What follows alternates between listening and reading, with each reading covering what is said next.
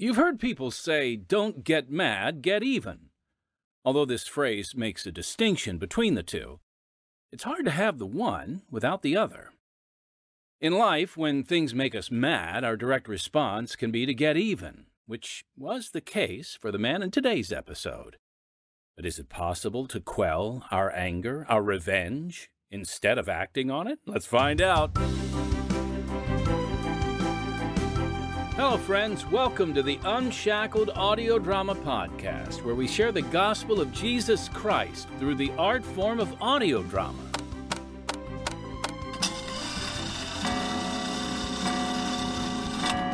Yes, and that includes sound effects. I'm Timothy Gregory, bringing you the story of a man who was abandoned and unloved for all of his childhood. Anger was his default, and that anger seemed righteous so he acted on it by getting even with anyone who did him wrong. So why didn't the anger go away? We'll see just who could turn that anger into forgiveness on today's Unshackled Audio Drama Podcast. Also, you'll want to stick around because later we're going to give the rest of you an opportunity to enter yet another sweepstakes drawing for a prize. No, it's not a cash prize, but it is a prize, and I think it's a prize that you are really going to like if we draw your name. But first, let's get to it, folks. It's part one of the classic true story of Stephen Lungu.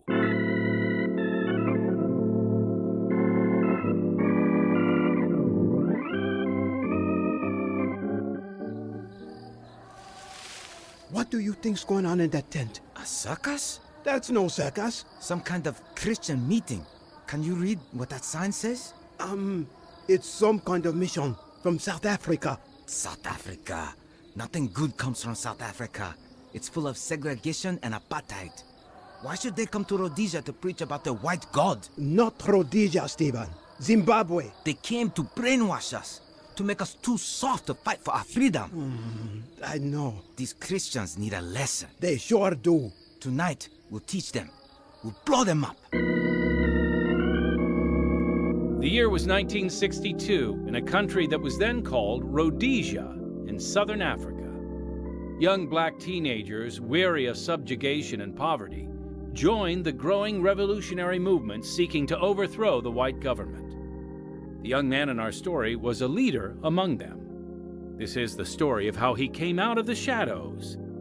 It's part one of the classic true story of Stephen Lungu, right now on Unshackled. Family lived in a black township on the outskirts of Salisbury, the capital of Rhodesia. I was the oldest son born to Mama when she was only 14. Her arranged marriage to my 50 year old father left her sneaking beer to ease her misery, which only angered my father. It didn't help I was a sickly child. My hacking cough persisted no matter how hard I tried to squelch it. I often ran fevers my illness displeased Papa and was a source of conflict. He was often gone for days, and when he was home, my parents fought. Stephen sick again, Chiwa. How am I gonna call the doctor with no money? That boy is always ill. He can't help it. He should. We could all die and you wouldn't even notice. You're never here. I know you got another woman and I know. Well, why should I be here raising this boy? He's your son. Oh, yeah? Then why doesn't he look like me? How dare you, you wicked man! Uh, Elitina, you've been drinking beer again. I have not. You lie! Stop! I kill myself! I will! I will! I was five and my brother was three when our sister was born. Papa was gone for longer periods of time and Mama cried more often. I was nearly seven when he left for good and my aunts gathered, snorting indignation. I blamed myself because he never wanted me. If I wasn't his son, then where did I truly belong? Months later, on a sunny afternoon, Mama took all three of us children to a crowded market in town. Stephen, you stay here. Understand? Mama? No, you stay. I must go to the toilet. Here, take your sister. Uh, Mama! Don't drop her. And watch your brother. Don't let him run off. Yes, Mama. Stay here. I mean it. I waited and waited, shifting from one bare foot to another. As the baby grew heavy in my arms, fear swept over me. Where was Mama? As the sun began setting, all three of us started wailing. People gathered, and a policeman appeared to lead us to the station.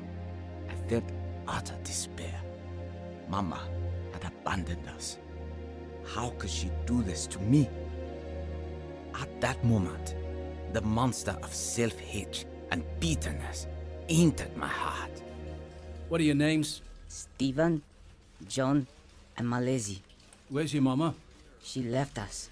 And your father? Gone. Where do you live? We'll look for them. Highfield. It's a big township. Have any relatives? Many aunts. You better call the orphanage.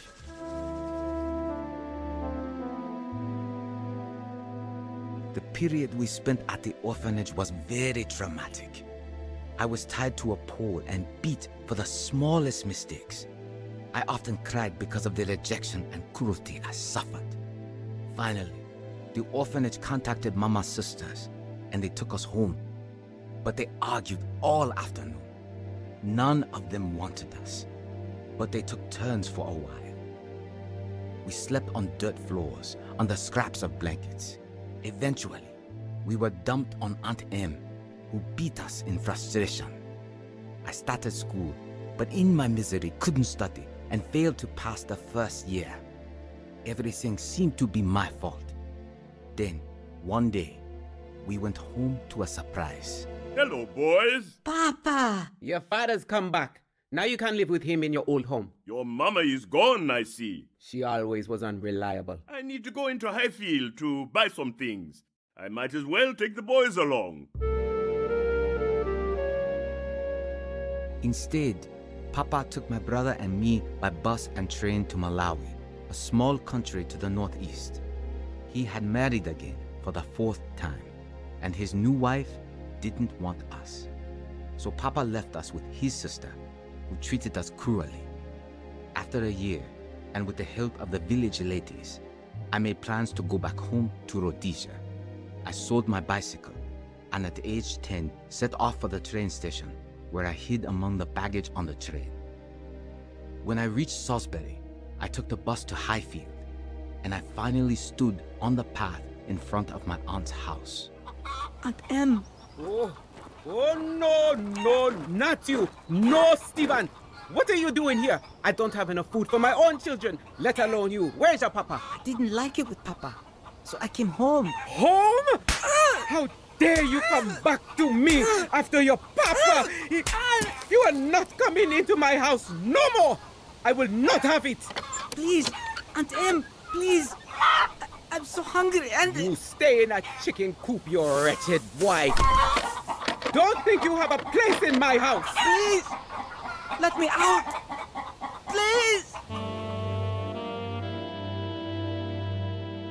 In return for chores, like fetching water or cleaning the chicken coop, my aunt sometimes let me sleep in a corner of the house. But I never had enough food. So I spent my days sneaking through the European quarter, scrounging garbage cans for food. The stench and the maggots often made me sick. In time, I made friends with other black teenagers who told me I could earn money collecting tennis balls at the club. I loved the work and finally earned enough to buy a new shirt. Where did you get that shirt? Did you steal it? No, I earned the money picking up tennis balls at the club. You wicked boy. That money belongs to me. No! Yes! I've got to feed you and your sister. It's my money. I need it. I need it too. Give it to me. No! You wicked boy. Ah! Stephen! Hey, Stephen. What's the matter with you, Stephen? My aunt wants my money. Don't give it to her. No, That's uh, right. Oh, Don't no, give it don't. to her. It's your It's money. not her money. Why go home? I don't. Not always. Where could I go? I sleep under a bridge sometimes. I'm going there tonight. I'll show you. By day's end, my friend forgot his offer, so I tried sleeping in a mango tree. The next night, I found a burlap sack and went under a bridge for cover. To keep the wind from blowing my sack, I dug a shallow grave in the sand, pulled the sack over me, and then swept the sand back over the sack. By this point, I rarely cried, but I didn't see how my life could ever get better. The next couple years were a living nightmare of hunger and fear. The rainy season ended work at the tennis courts and ruined food in the garbage bins. Starving, I went to my aunt's house to beg for food, and I found my mama sitting there. I had not seen her in six years. Hatred exploded in my heart, and I threw my knife, just missing her. Then I ran. Depression consumed me. No one cared if I lived or died. So I decided to end my life. My friends had taken me to see Western movies, and I copied what I had seen. Using a rope, I tried to hang myself. Only my inexperience at tying knots saved my life. I was half strangled, kicking frantically, and slipping into darkness when a group of women grabbed me and carried me to a road where I was rushed to a hospital. Feeling better, are we? Don't be frightened. I'm just gonna examine you. You speak English? A little. Where am I? In a hospital. You gave us quite a scare, lad. Who did this to you? I did. You? I'm not so good at tying knots. Does your neck hurt when I move your head like this? Yes? You're very lucky. If those women hadn't found you and they did, you'd be dead. Nobody cares. The fact that you're alive means somebody cares. Remember that. Couldn't believe the food, the soft bed, the kindness I received for two weeks. Then they pronounced me well and chucked me out. That night, back under the bridge, three of my friends joined me, so I wasn't alone. But I still wanted to die. I decided to murder someone, and then the police would have to kill me. Gradually, we formed a gang, calling ourselves the Black Shadows, and the gang became my family. We bought bigger knives, acted tough, and showed no pity. What are we going to do? We got to do Let's something. get organized. We need some kind of initiation right? Yes, others want to join. In the movies, they cut their arms and mix their blood together. Let's do that. Good idea. I will do it. Yeah, yeah, yeah. I agree, but a new member should prove he'll do anything for us. Prove he's not afraid. I'll prove how bold I am. See that old woman? I'll kick away her walking stick.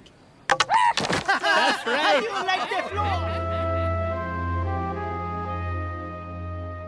That became our initiation rite as we became vicious teenagers whose only identity lay with the gang.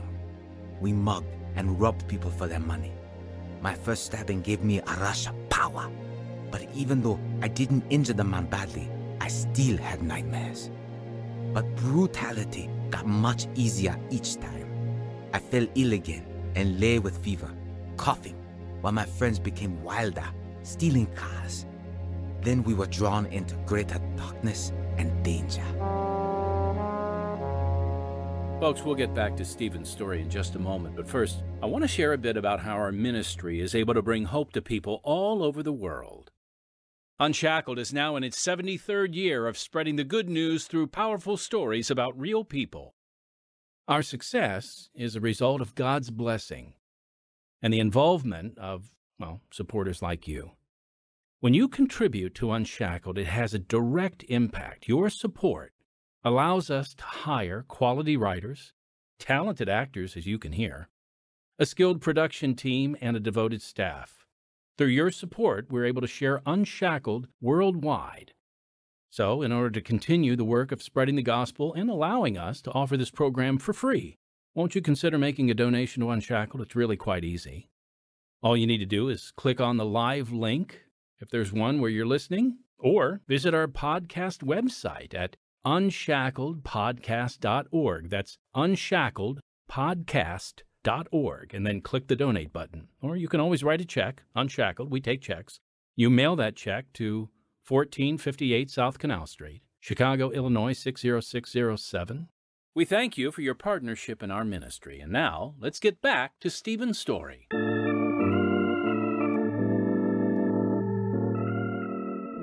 In the late 50s, when I was in my mid teens, the Black Liberation Movement struggle began in Rhodesia, financed by communists outside the country. These outsider Marxists rely on a strategy of dividing people, creating chaos, and fomenting violence. Once revolution is achieved and the new system in place, the Marxists seize complete power in the name of fairness and keeping everyone safe. But we didn't know that.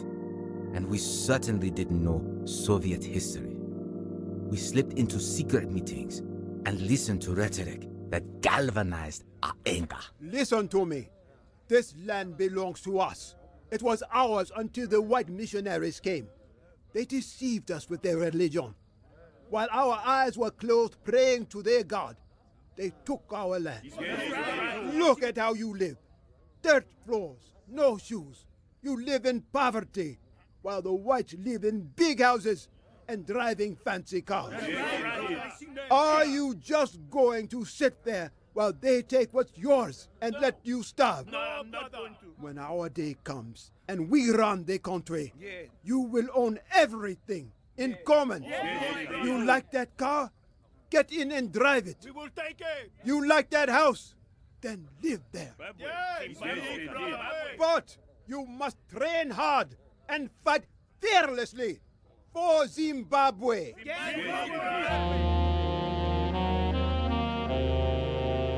Because I was illiterate, I would never be a top leader, which increased my bitterness. But they used me and many other illiterates to start riots and throw petrol bombs into beer gardens and parks. We also attacked churches, police cars, any big gathering. I was 20 in the summer of 1962, and we were on our way to bomb a bank one night. That was when we discovered a gospel tent meeting.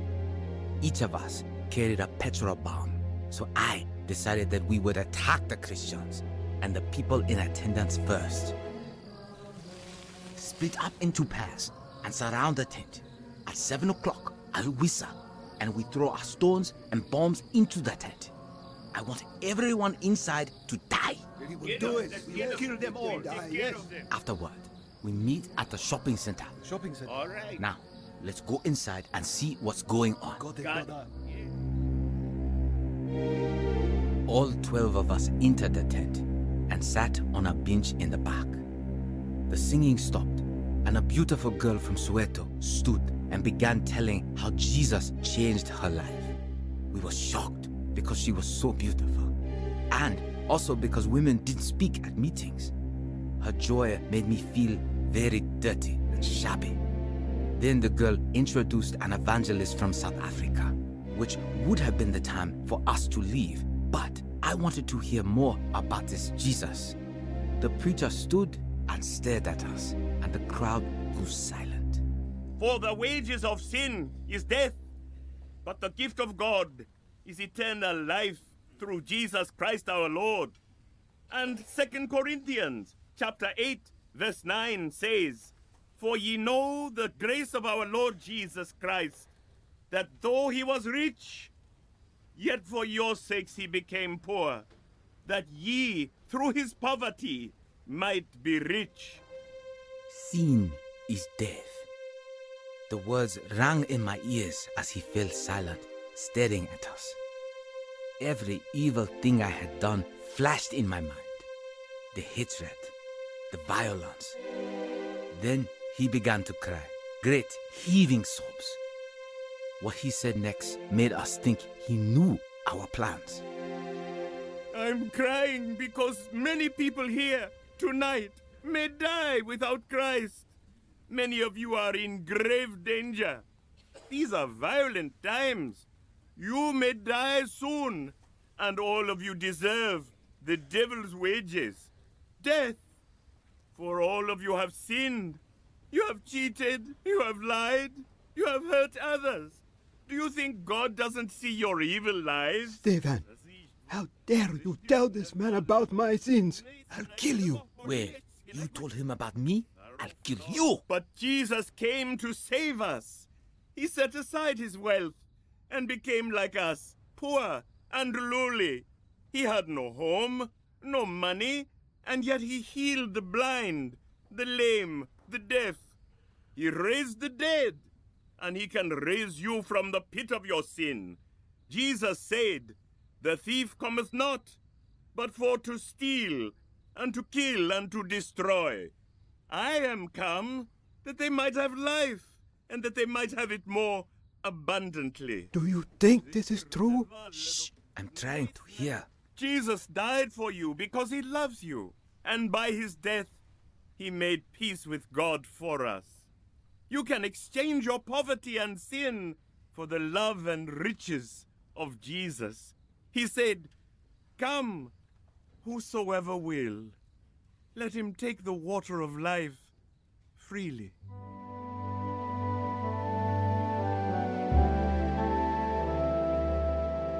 Tears ran down my cheeks. I longed to be free of the pain and evil that haunted me. So I stumbled through the crowd of people towards the man who offered hope. I didn't know about repentance and forgiveness. I just wanted this Jesus.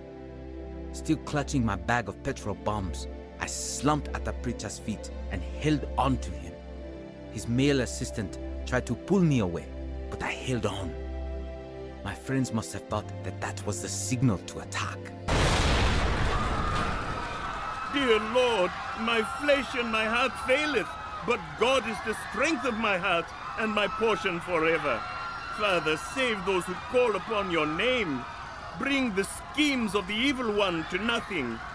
Oh, young man, what can I do for you? Can your Jesus save even someone like me? Yes, Jesus died for you. God loves you. Talk about the white man's God and I'll kill you. I want to hear about Jesus. Why don't you tell me about yourself? I told him about my miserable childhood, my father's rejection, the awful day my mama abandoned me, the hunger, the fear, the gang. I was amazed when he began to cry. Then he told me how he had been abandoned at birth and stuffed in a toilet. He never knew his mother and father. He was named Shadrach. Listen to this promise from God and His Son, Jesus Christ, to people like us. It's from Psalm 27. When my father and my mother forsake me, then the Lord will take me up.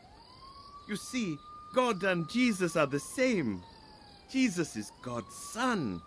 He became a man to help us. When you receive Him, He will take you up because He loves you. Oh God, I have nothing. I am nothing. I can't read. I can't write. My parents don't want me. Take me up, God. Take me up. I'm sorry for the bad things I've done. Jesus, forgive me. And take me up now.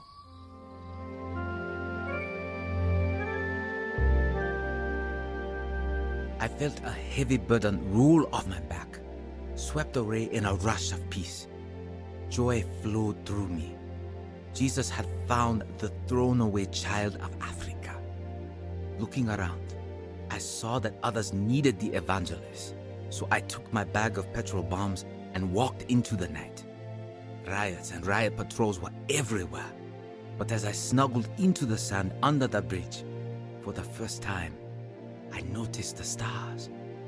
I whispered, God, I can't read. I can't even write my name. But I want to spend the rest of my life telling people about you.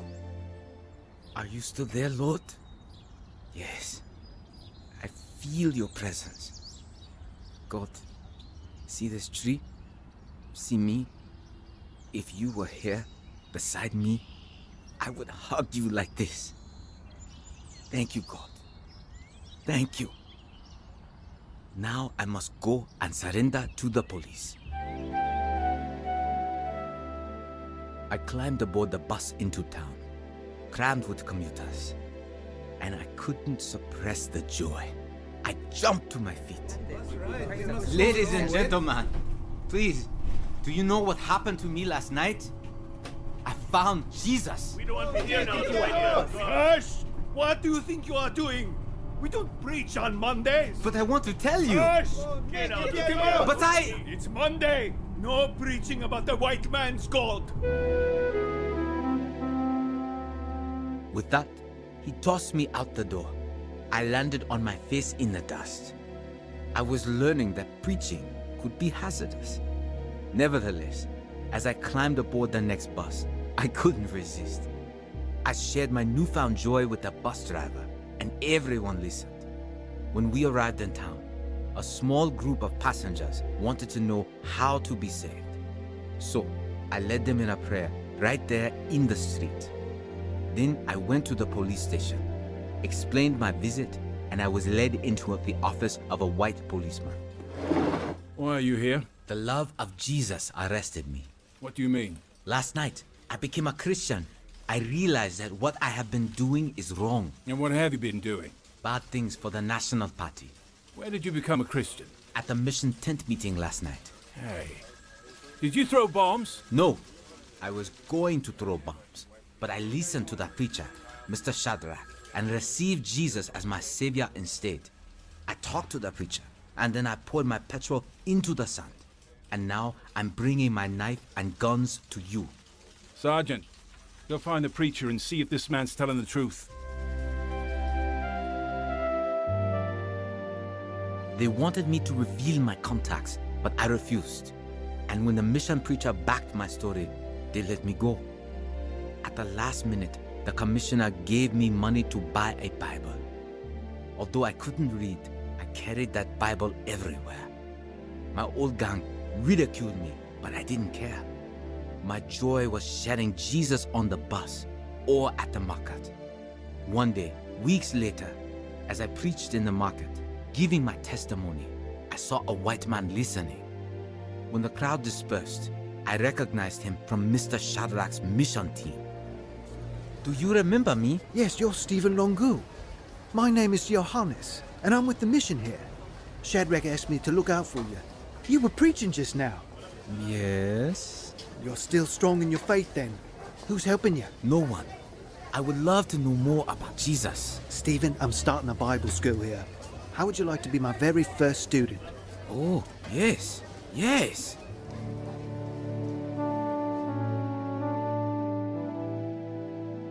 Blacks could not stay in white homes, so he set me up in his three sided garage. Then he took me shopping and bought me new clothes and shoes, as well as a bed and bedding. He had no idea what he was getting into with his first student. Raised on my own, I knew nothing about hygiene or manners, so he had to start from scratch. As he taught me to read, he also taught me to trust God in meeting my needs. By 1965, we were holding evangelistic meetings, but the political tension in Rhodesia was worse. And one evening, our outreach landed us in extreme danger. You won't want to miss the dramatic conclusion of Stephen's testimony next week. But, friend, don't wait until then to meet the one who died and rose again to give you eternal life. Jesus said, I am the way, the truth, and the life. No man cometh unto the Father but by me. Give him your life now and learn the joy of salvation. If you need help making this life changing decision, we encourage you to call 1 888 NEED HIM.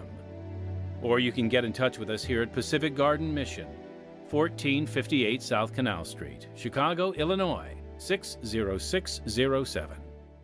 Now, we love hearing from our listeners here on the Unshackled Audio Drama Podcast, so send us your questions and we'll answer them here.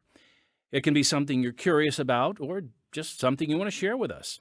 All you have to do is write us at podcast at unshackled.org or call and leave us a message at 312 281 1264. We'd love to hear from you. Now, before we get to our sweepstakes drawing info, I just want to remind you to subscribe or like our Unshackled audio drama podcast.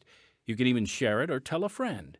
We'd also love for you to review or rate our podcast, and don't forget to check out our other podcasts on this same platform. Unshackled Daily Devotionals, and Unshackled in Person. We appreciate your input and involvement in our ministry. And again, please consider supporting us so we can freely offer quality Christian programming to the world. All right, the new prize for this sweepstakes contest is yet another beautiful wooden scripture plaque. The verse on this one is 2 Chronicles 16:9. For the eyes of the Lord move to and fro throughout the earth, that he may strongly support those whose heart is completely his. This plaque is gorgeous. Its contrasting chestnut brown outer ring and the light brown inner ring of the bark truly shows the diversity of God's creation. If you'd like a peek at this scripture plaque, you're welcome to visit our podcast website, unshackledpodcast.org, and stop by the audio drama page for a picture. The deadline to enter is September 2nd. And next time. Oh God, I'm sorry for the bad things I've done. Jesus, forgive me and take me now. The man in our story led a group of rebels into a religious tent meeting, intending to bomb it. But he walked out a transformed man. You know what I realize? My life is truly in God's hands. Thus began an extraordinary transformation from rage to joy. But the young man in our story had a long way to go. God created you and died for you. You're as good as anyone. No, it's not how it is. You've had less chances, that's all. Are you going to blow this one because you're fearful? And buried deep in his heart was unresolved anger toward his parents. My dear, you're ill. What is it? My mother, I found her. Oh, Stephen! Rachel, I still hate her. Part of me wants to forgive her, but I can't. Don't miss Stephen Lungu's exciting true story coming soon on Unshackled. Heard in part one of the classic true story of Stephen Lungu were Ryan Priester, Michael Martin, Chaz Campbell, Lawrence Halliburton, and Demetrius Troy. Original music Don Badorf. Sound effects Demetrius Troy. Sound assistant Holly Krajewski. Recording and audio engineer David Pierczynski. Script Kenitha Gabler and Kylie Hammond. That's it for this week's Unshackled Audio Drama Podcast. So until next time, unless our Lord returns before then, I'm Timothy Gregory, your brother in Christ.